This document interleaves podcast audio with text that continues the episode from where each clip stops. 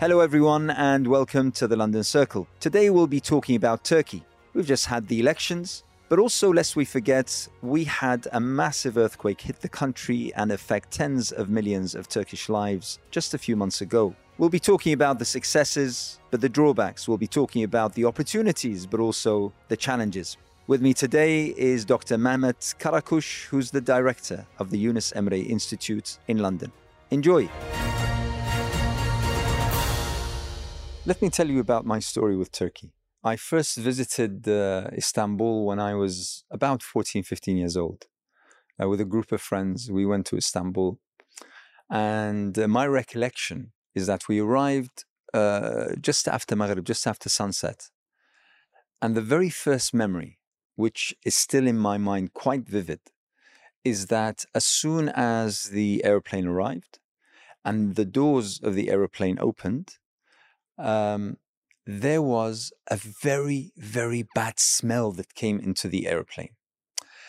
And it was very disturbing. So we walked down the stairs to the airplane. We came through the airport. We drove to Istanbul. And that smell stayed with us for about 2 weeks that we were there. And obviously the very first night, we were young boys. We stayed in a hostel. And we left our things and then went out to have dinner. Our things got stolen back in the hotel.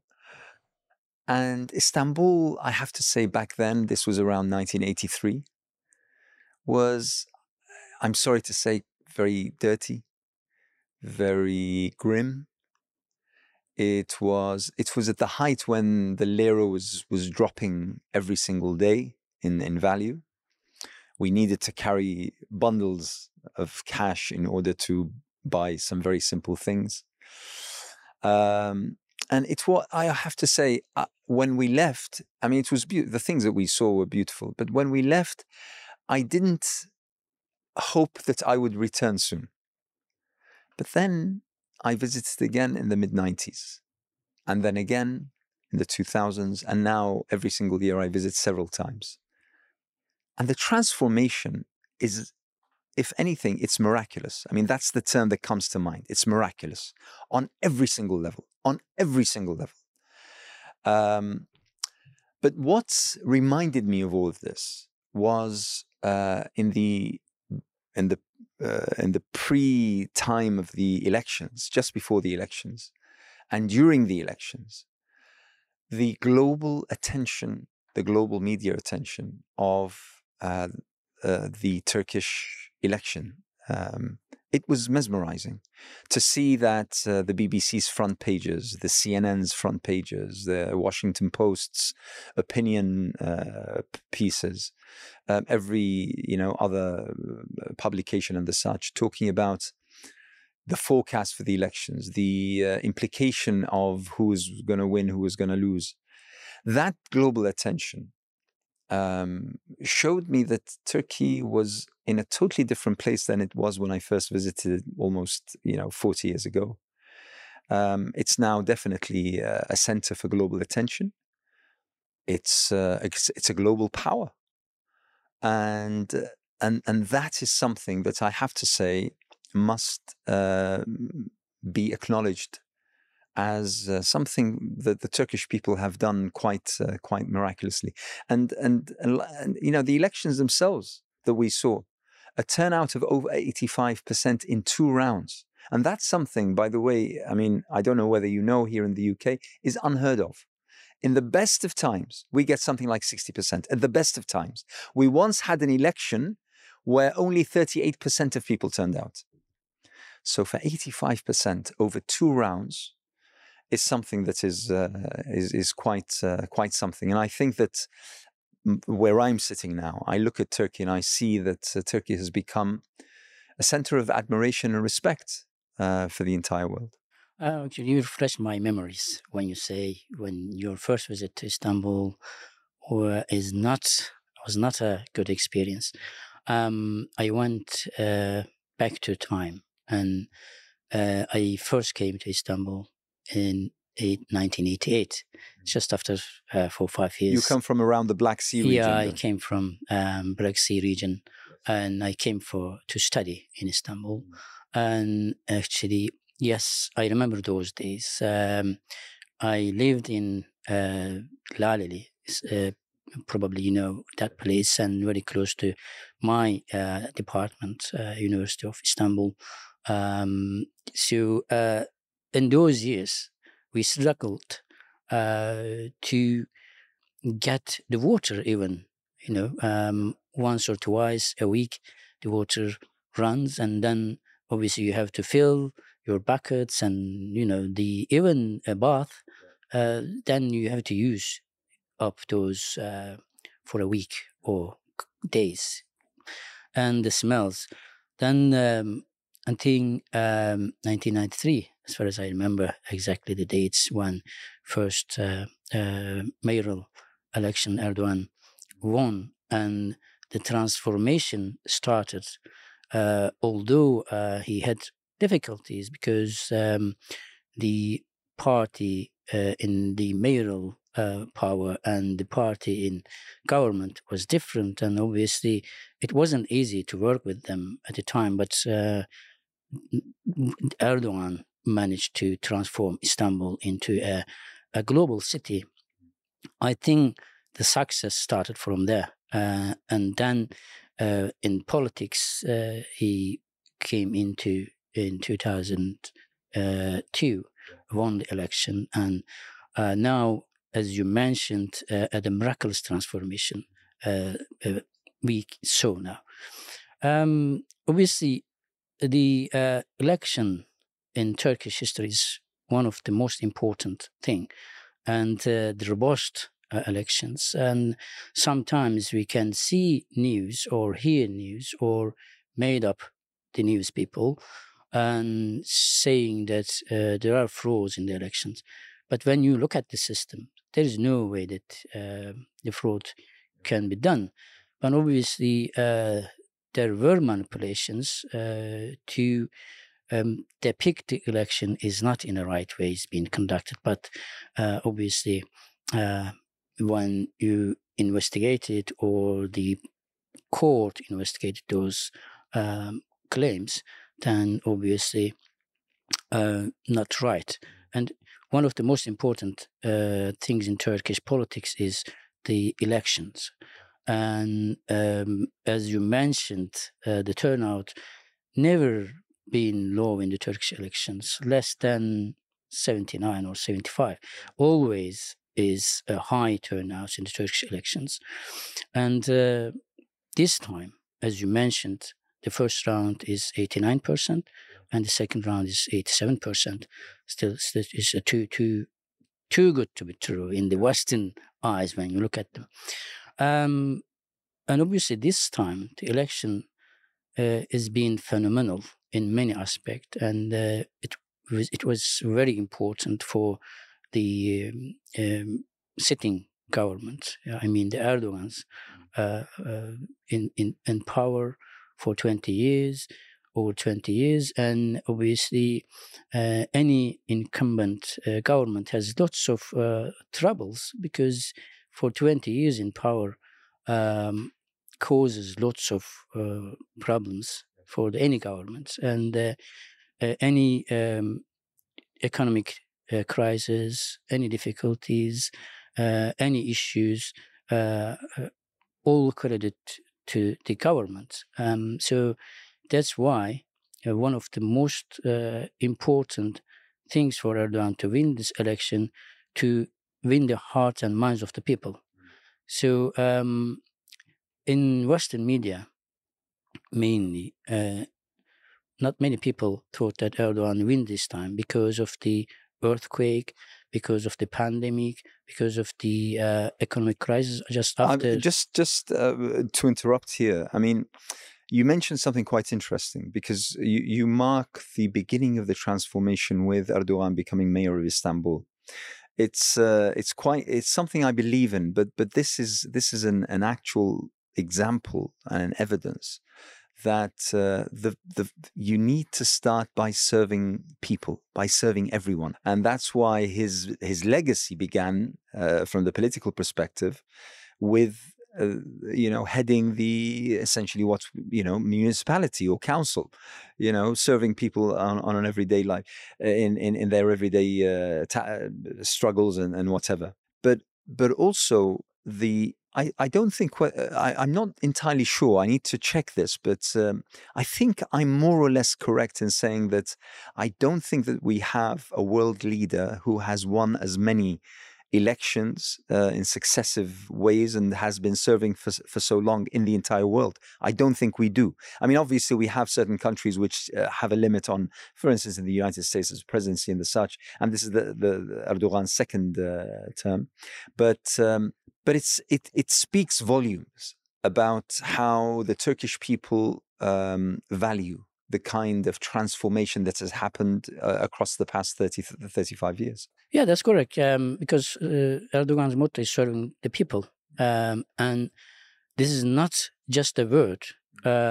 He actually realized his words by investing into many aspects of Turkish industry and economics. For example, he managed to finish the mega projects. One of the most important parts of his success is actually remapping the Turkish health system, for example. Now, his Turkish health system is one of the best, probably, in the world.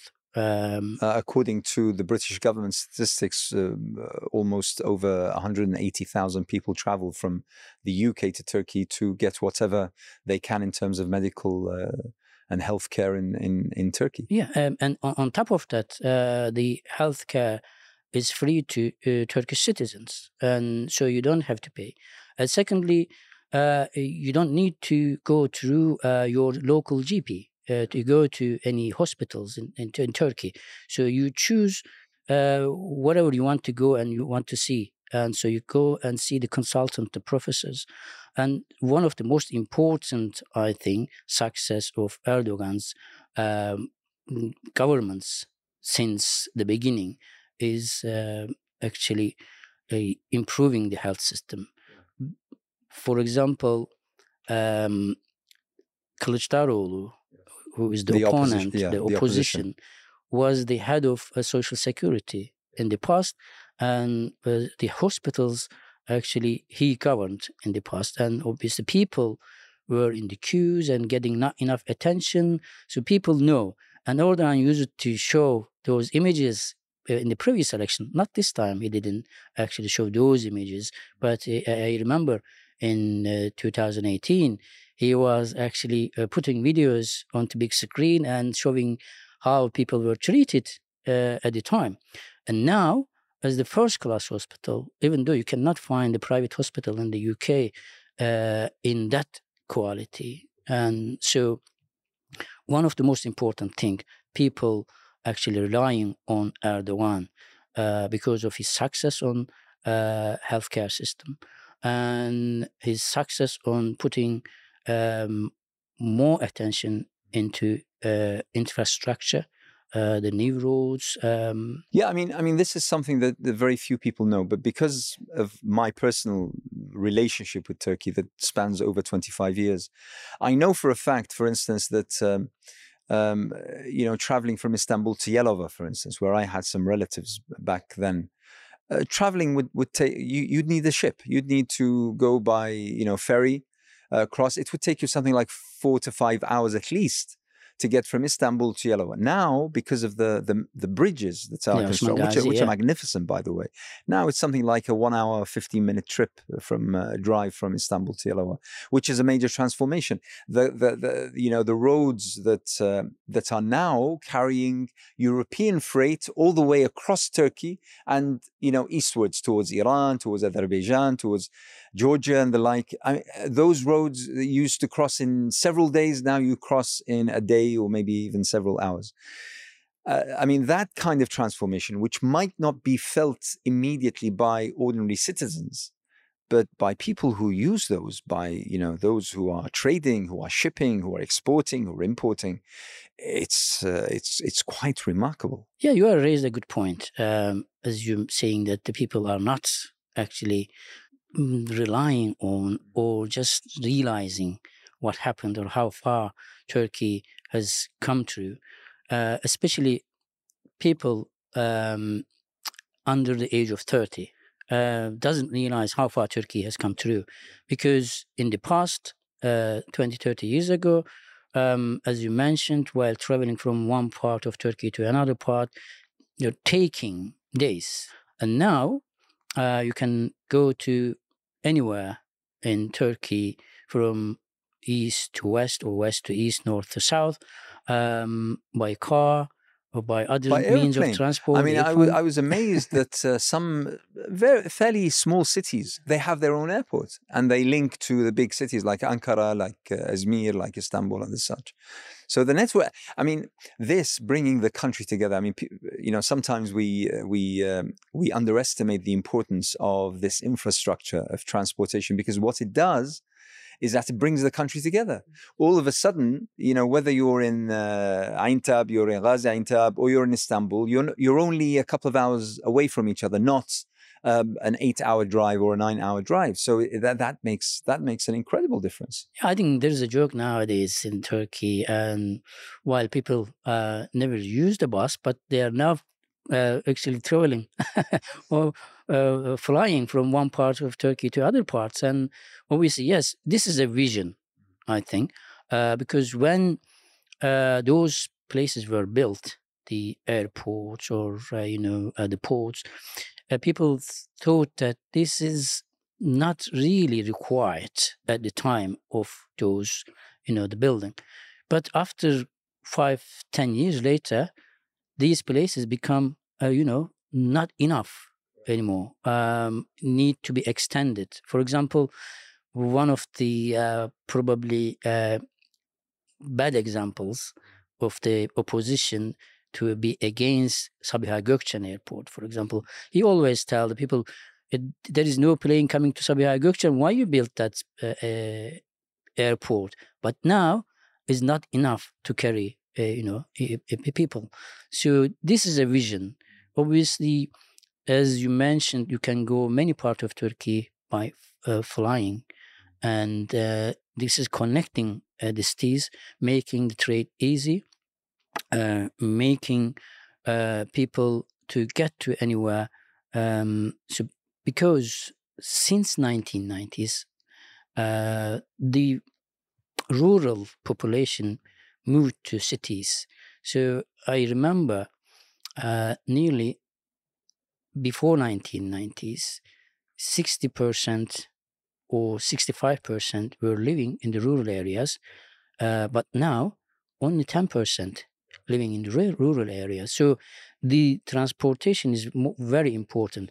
And then obviously this has changed because of Erdogan's insistence on investing into infrastructure. So without having the connections, so the trade is not possible, as you mentioned.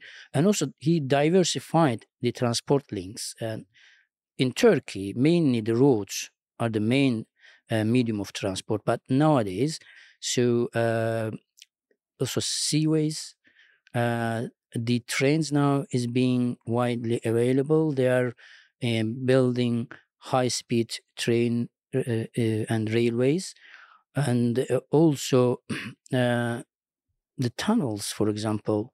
Yeah. Bolu tunnels used to be one of the most important way of connecting Ankara to Istanbul, has been built in 20 years, unfortunately. Erdogan has completed this, that tunnel. But now they actually built one of the longest tunnel in Europe. So within a couple of years' time. So the knowledge of building is also one of the important things. Now Turkish companies actually making very good investment in different parts of the world now, building hotels, stadiums, and roads, and so. Turkey has come through quite well in advance within 20 years' time of Erdogan's government. So That's why people, after 20 years of terror and war, I call it, still stick to Erdogan because they believe that he can. He has a proven track record. He has a proven track record. And that's something that I think is invaluable. But let me bring you to, let's say, less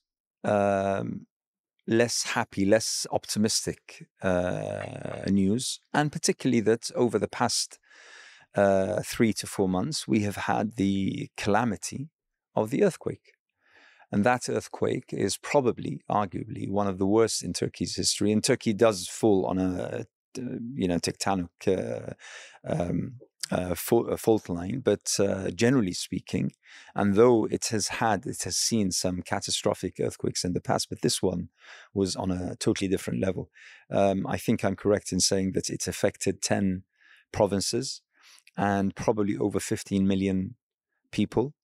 And we all saw the images, and we all lived with the stories every single day of being either pulled out of the rubble, or of families finding themselves homeless, or of a child finding out that they're alone and their parents have perished, in the earthquake. And that came at quite a difficult time, because we were talking about just 3 months before the elections.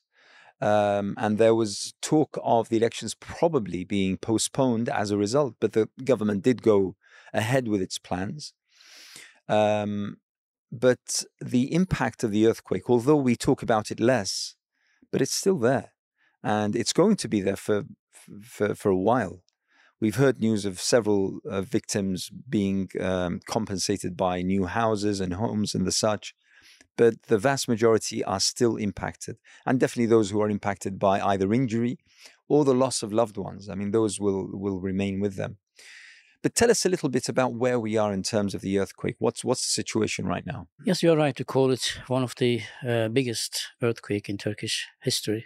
Yes, more than 10 cities been affected, and 15 millions, maybe more, have been affected, and also all of the population of Turkey have been affected, because in those cities we definitely have people working from different parts of Turkey. They came to work being a soldier, police, and doctors, nurses, teachers. So every part of Turkey has got someone in that region. Luckily, I didn't have any family members, but I had many good friends, the professors, the other occupations. I lost many of good friends in that earthquake. Almost everyone Turkish that I speak to has lost someone. Yes, lost someone, definitely. Either a close relative or a close friend. So at the first sight, when we heard the news of earthquake, we didn't expect this magnitude. And yes, we had the... And there were two earthquakes, by the way. Yeah, two earthquakes. One after the other. Yeah. Yes. I think just 2 years before that, we had an earthquake in Elazığ. Yes. Yes, again in the same region, but this time this hasn't been affected. But and that region is obviously on the fault line, but no one was expecting that wide. And so the devastation is huge. At first sight, we were thinking that, yes, there's an earthquake in Maraş region.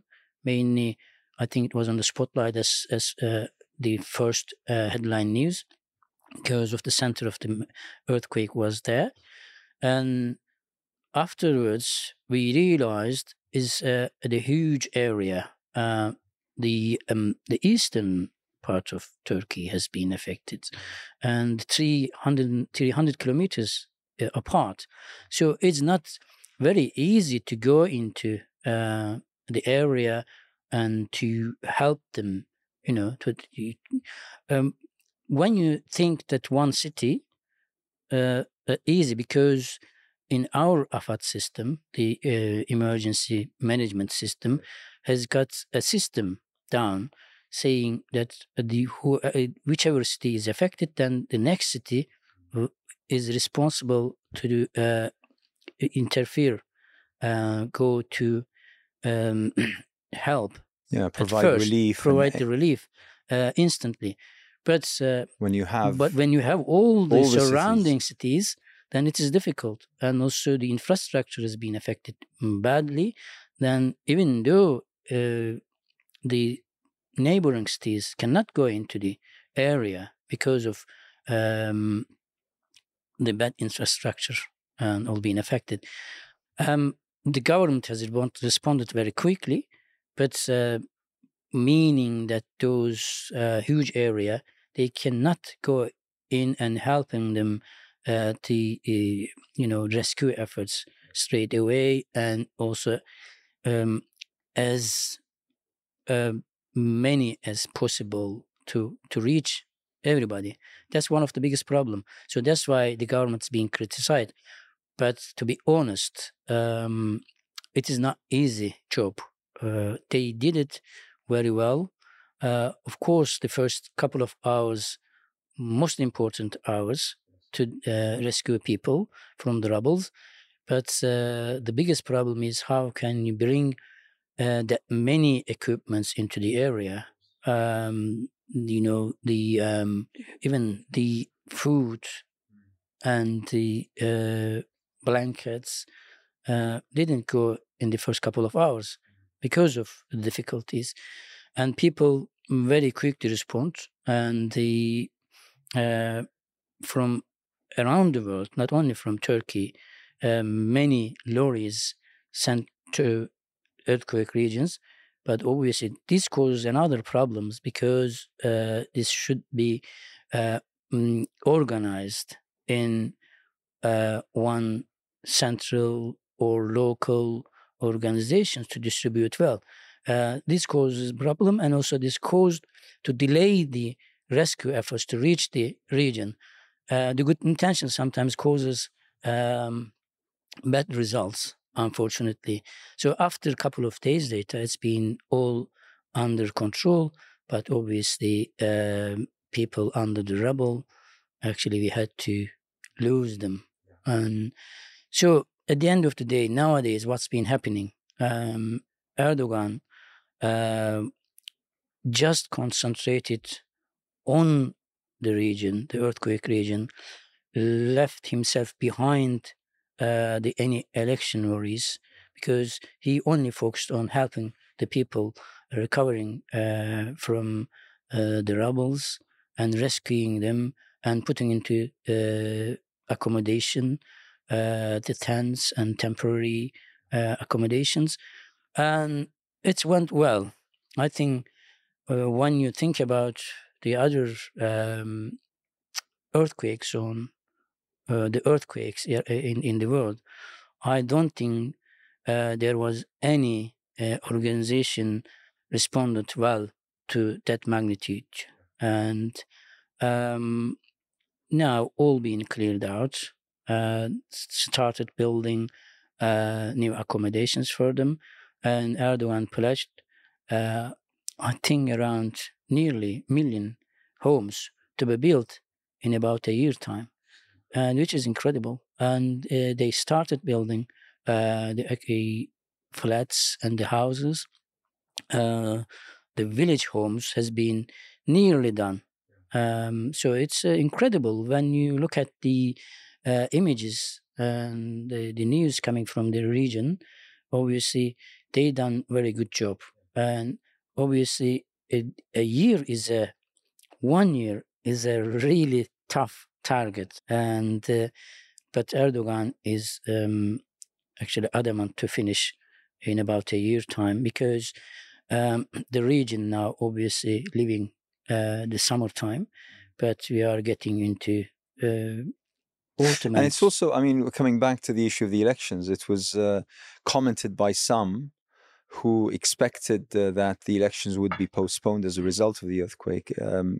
They commented that these regions affected would vote against the government, when that didn't actually happen. When you find that the majority actually voted for Erdogan. Now, Obviously, I think we can talk at length about the successes and the achievements and the such, as well as obviously the difficulties. And one of the most magnificent things about Turkey is its plurality. It's the dozens of ethnicities, the many cultures, the many regions, the many faiths and religions that all coexist within this country, and that make up the 85 or 90 million people. But obviously, this comes with its own challenges. And as we're seeing here in the UK, as we're seeing across Europe, as we're seeing the rise of nationalism, the rise of rhetoric that is against the other, xenophobic tendencies. I mean, I think that here in the UK, during the Brexit campaign, I think it came to the surface how problematic this was. I thought that this was only something very marginal, but it turns out that it wasn't. And it's impacted the entire campaign, and it resulted in, where we are today as a country. And the same, I think, for Turkey. We've been now for years seeing a rise in that kind of attitude towards the other. And obviously, Turkey came in for something that no other country probably in the world has faced, and that is the exodus, or the influx of millions of refugees from Syria, which has been under attack, the Syrian people for over a decade now, and the closest country to them is across the border in Turkey, and therefore Turkey now houses around 3 to 3.5 million refugees, many of whom have become Turkish citizens, many of whom have opened businesses, many of whom have taken residence. Their children are going to school in Turkey, benefiting from the health system, But there are sectors of Turkish society who see this as a problem and who have expressed certain attitudes regarding those refugees and have come out clearly. And specifically, we saw this in the election campaign. We saw the posters posted by various parties belonging to the opposition, various people from across the board, talking about the pledge to return all the refugees back into the clutches of the Syrian regimes, back to Syria, or doing something, restricting their access to housing, restricting their access to health, restricting their access to education and the such. Where is this heading? And do you think that the government now under President Erdogan will manage to keep this limited to the margins of society, or do you think that bit by bit that this will impact all of society somehow, especially because of the economic challenges? Yeah, this has been a big problem in Turkey. We see Turkey has been housing more than 4 million refugees, most of whom are coming from the Syrian backgrounds. Yes, Turkey had to open its borders, so there is no way that you can just close the borders and see people are dying in the region. The problem was we were not expecting that many coming to Turkey, as we are not calling as refugees. No one was expecting it to last this long. Yeah. That's right. We were not expecting that many, and we are not calling them as an asylum seekers or refugees. We are calling them as a temporary visitors, as you call it. And we were expecting them to go back when the conditions getting better. And that's why Turkey interfered the region and opened up and went into about 40 kilometers inside the Syria, and to control the region, to keep the Syrian population in the area rather than coming into Turkey, and manage it very well. Since then, obviously, we don't get any new Syrian people coming into Turkey. But Gaziantep is one of the biggest cities that's housing more than 500,000 Syrians. that cause a lot of problem in the region. The housing issues is one of the main thing. The rents went up. The housing stock, it wasn't enough for them to house. And obviously this call went into a different direction, the people's upheaval, not obviously physically, but verbally, voicing their concern. So you have to find a solution to this problem. But it's not easy to find a solution. The second thing is the people are against Erdogan's agreement with the Europe. The people has to stay in Turkey. You have to accept, you have to get them back if they try to cross the borders. This is one of the biggest issues in Turkish politics, and the opposition actually accusing Erdogan's is this is a bad move. This being science, because Europe has pledged to donate a certain amount of money to help those refugees or to help those Syrian population in Turkey around, for example, about that time, 3 billion euros. But only 500, 600,000 of them came into on time. So one of the biggest problem is this in Turkish politics. And obviously before the election, this caused the tension and the rise of nationalism in Turkey. Turkey is a multicultural country housing many different nationalities, and also has got different ethnic minorities in Turkey, and lived side by side without having any problem for many, many years, for decades, for centuries in the past, because the imperial heritage actually gave them the hospitality to Turkish people. Then they treat anyone as a guest. And so they don't have any bad intentions to others. So one of the reason still Turkey has keeping those 4 million in peace, but obviously causing problems in terms of the economic, in terms of the housing issues. That raises concerns, especially in Istanbul, for example. It's a big city and also had lots of housing problems. And then you have about 1 million people. Then obviously this raised the profile of the new trends in politics. New parties came into effect. And then obviously these are getting good support from obviously the people having bad sentiments about those people. Well, I don't blame them because people are affected from that situation, has to act in somehow. And the government trying to restore the order in many ways by introducing new housing regimes, producing new land for housing, producing new project for people, buying their own houses for the low-income families. So they are trying to actually help them in some way to ease this economic crisis, housing crisis in some way. But obviously, during the election, this is one of the key policy areas for especially the opposition.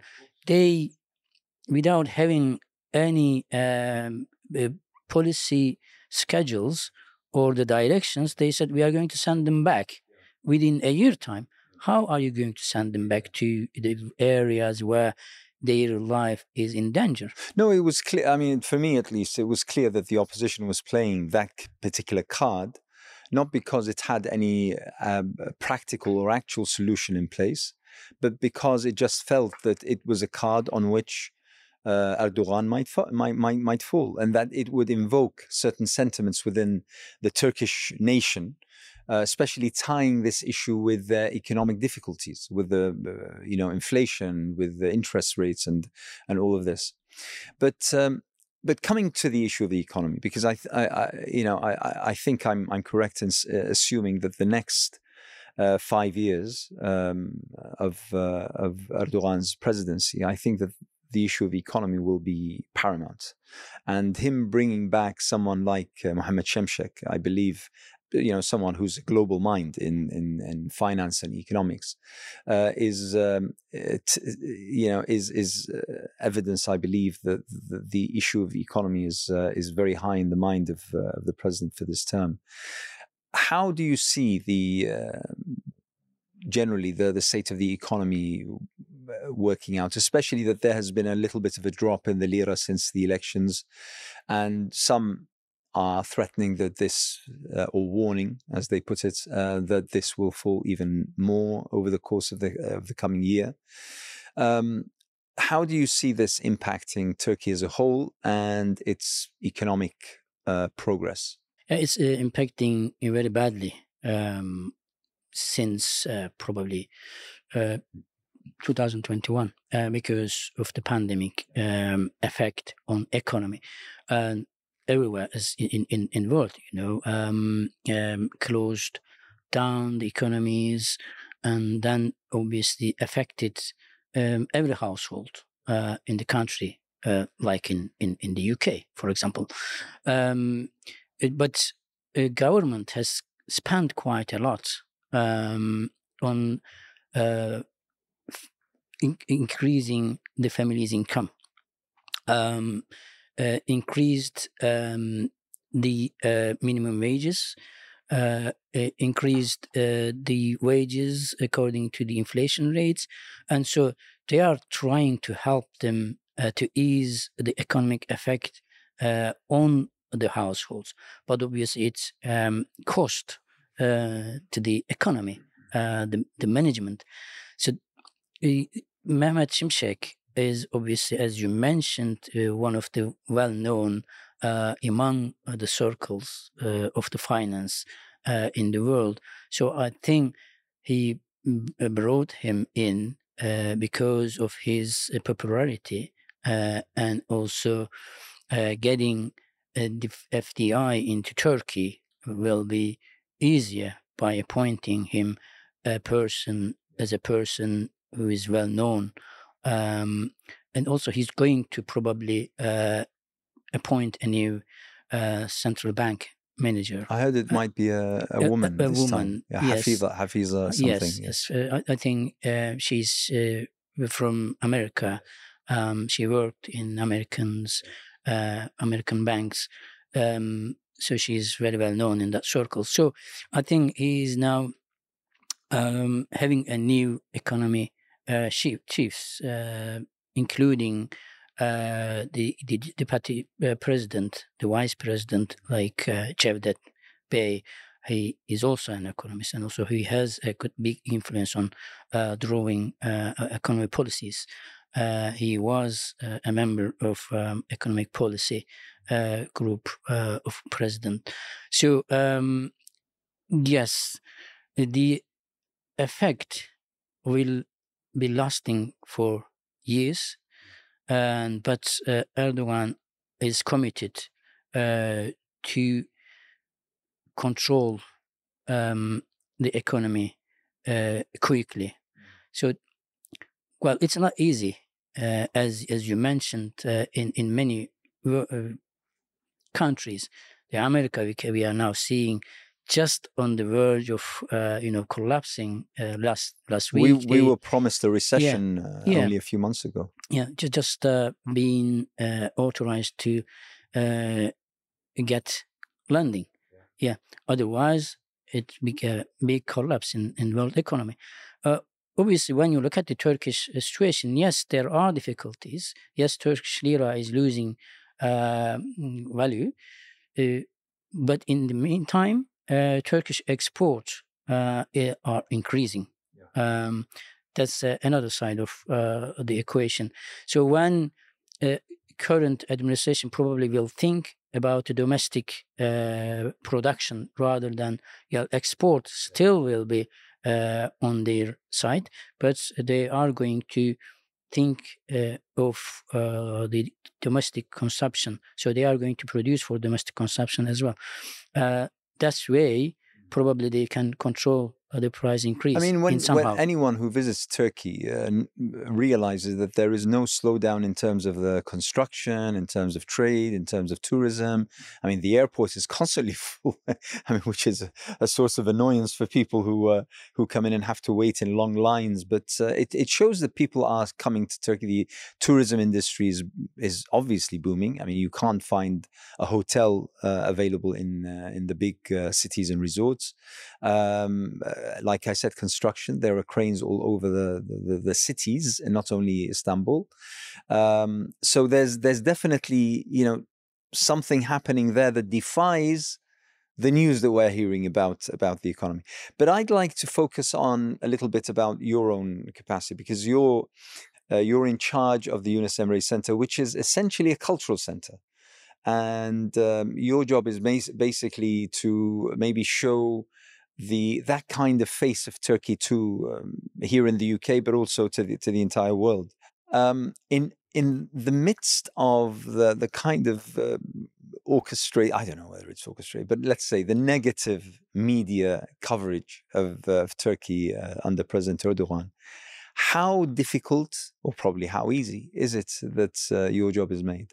Well, our job is to make more friends of Turkey. This is how we call it in simple way, because Yunus Emre Institute was set up to introduce or to promote Turkish culture and history and language around the world. And about 14 years since the inception in 2009, then we have now around 85 centers nearly in 64 countries. So it's a huge investment in terms of cultural diplomacy.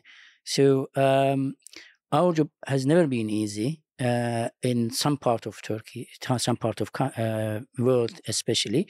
But that's why we are here, and that's why this organization was set up to become a soft side of diplomacy, and to reach more people, to introduce our values to them. It's named after, because Yunus Emre, the reason why it's called Yunus Emre Institute is because the Yunus Emre's philosophy is to let's get all the friends at once. So that's how we would like to get to the people. So are you finding more interest? We are finding interest. Sometimes, you know, bad publicity actually getting into attraction, and people want to know what is this, what's going on, what's going on. Yeah, what's the reality? What's the reality? Yeah, and in that way, they are trying to find out the truth. And when we met people, sometimes they never been to Turkey, but they have a stereotype of Turkish people.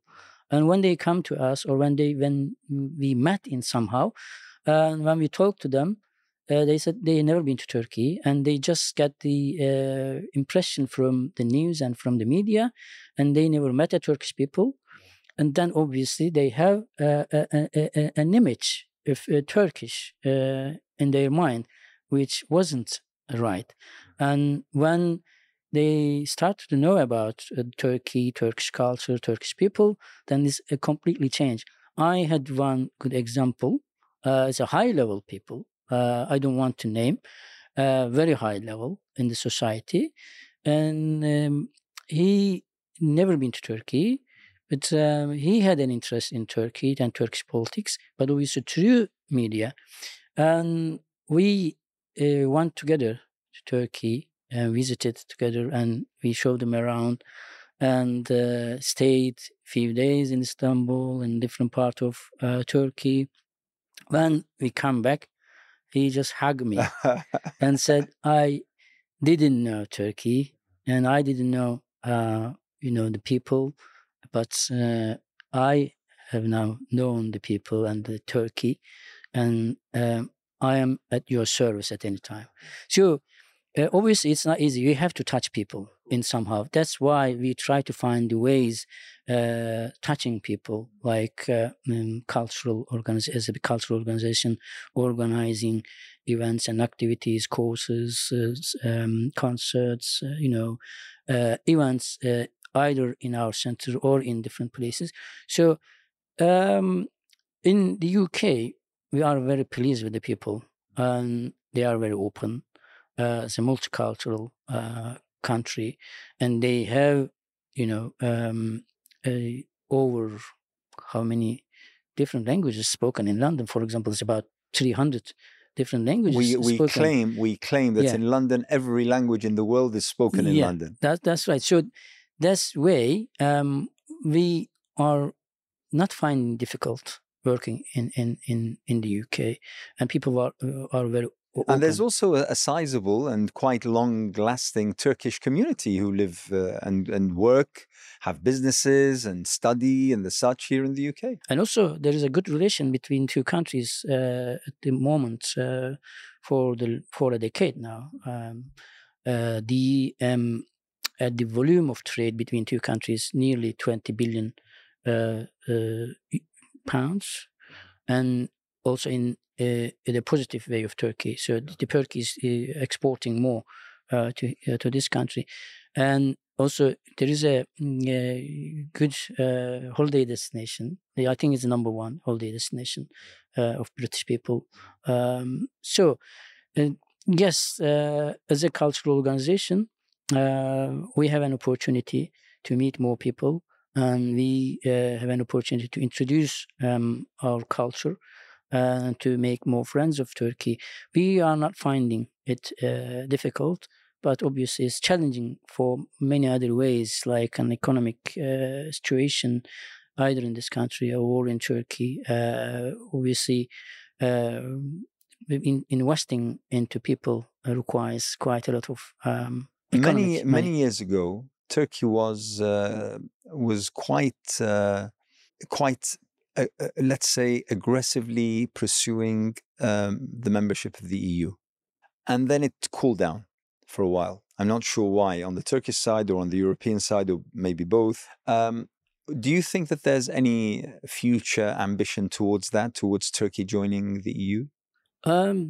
This is a long history. I think it's now about more than 60 years of, history of joining in Europe. The Ankara Agreement, I think it was signed in the early 1960s, and more, I think we had the 60 years of agreement in the past year or so. Turkey's aspiration into Europe, getting a membership into Europe, hasn't died down on our part, let's say. Probably you remember the Erdogan's first term in government in 2002 had very good policy to introduce the rules and regulations and complying into European regulations. All steps have been taken. Some chapters has been closed. They've done the agreement, but obviously there are some chapters which is problematic and hasn't been moved. And after 2009 and 2010, it was stopped, not because of Turkey's side, but the European hasn't moved. They required quite a lot of changes, but the Turkish side wasn't accepting this, which will not be acceptable to Turkish population anyway. So that's why it's been stopped. And for example, during the elections, opposition side, the Kılıçdaroğlu, is promising to open that chapters again. But obviously, as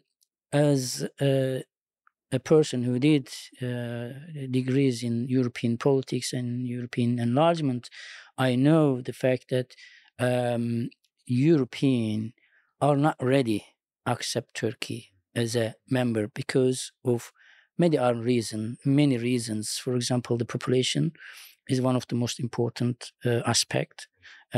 Turkey has a huge population, and in European organization, the representation will be the highest. And you have something like 95% Muslim or something like that. You will be represented in the highest level. And so one of the reasons, and also the young population, aspiring population. And although it's not voiced in many places, but religion is one of the most important, again, things that European is not very keen on it. Well, it was said clearly by the French president, or several French presidents, that all of a sudden Europe will become, you know, a majority Muslim, you know, population or such, although that's not entirely true. But well, do you remember the British elections? Boris Johnson. 90 million Turks will come invading Britain. Yeah. Thank you so much. Thank you very much. That was fantastic. I appreciate it.